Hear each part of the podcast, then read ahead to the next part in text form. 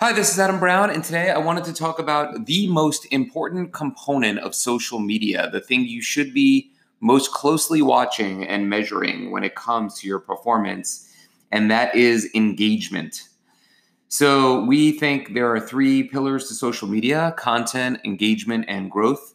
Most brands like to focus on content, and I am a big believer in content. Look, feel, tone. You know, the asset is mission critical. It really helps you stand out from the clutter. It tells people who you are and why they should care. It helps convey your unique selling propositions. And that is very, very important if you want to have a brand that is memorable and products that will service people, the products that they will care about. So, content is very important. And that's why it's one of the three pillars. Growth is where brands like to measure things, right? To me, this is the social media marketing and I put quotes in around marketing component of social media. And when you're measuring marketing dollars like Facebook ads, paying influencers, for sure, there should be KPIs and measurement tools. What did you do? How did you move the needle?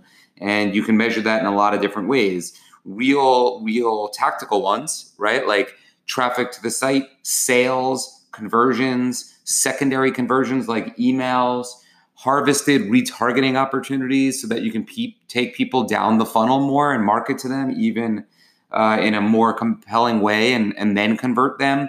Real tactical marketing stuff.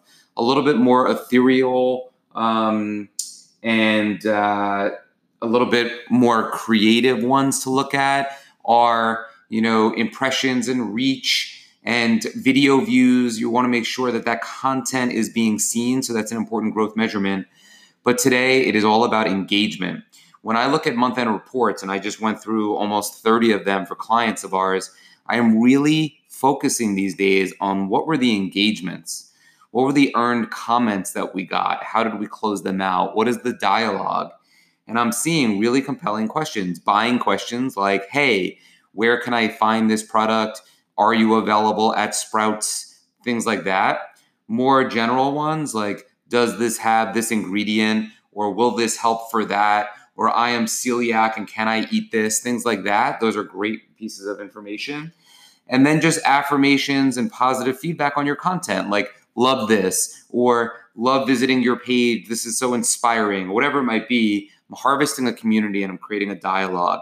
Those engagements are so important. And I think people sleep on them. Historically, we didn't even show them in our reports because when we first started, we had them in there heavily, and people said, you know what, I don't need all that. I just want to know the down and dirty data. I love when people say, I'm a data guy or girl, and I just want to see the numbers.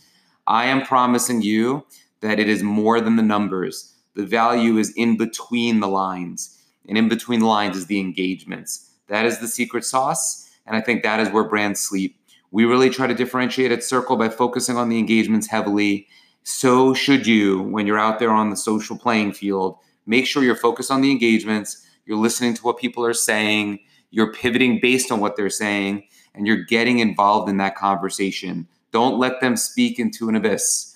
Make sure that you're responding to them, having an actual social conversation that is the point of social media. And if you're spending time in the engagements, you're going to start to see some real, meaningful re- results from your social media. And that's what it's all about. That's all I wanted to share today. It's all about the engagements. I'll see you out on the field.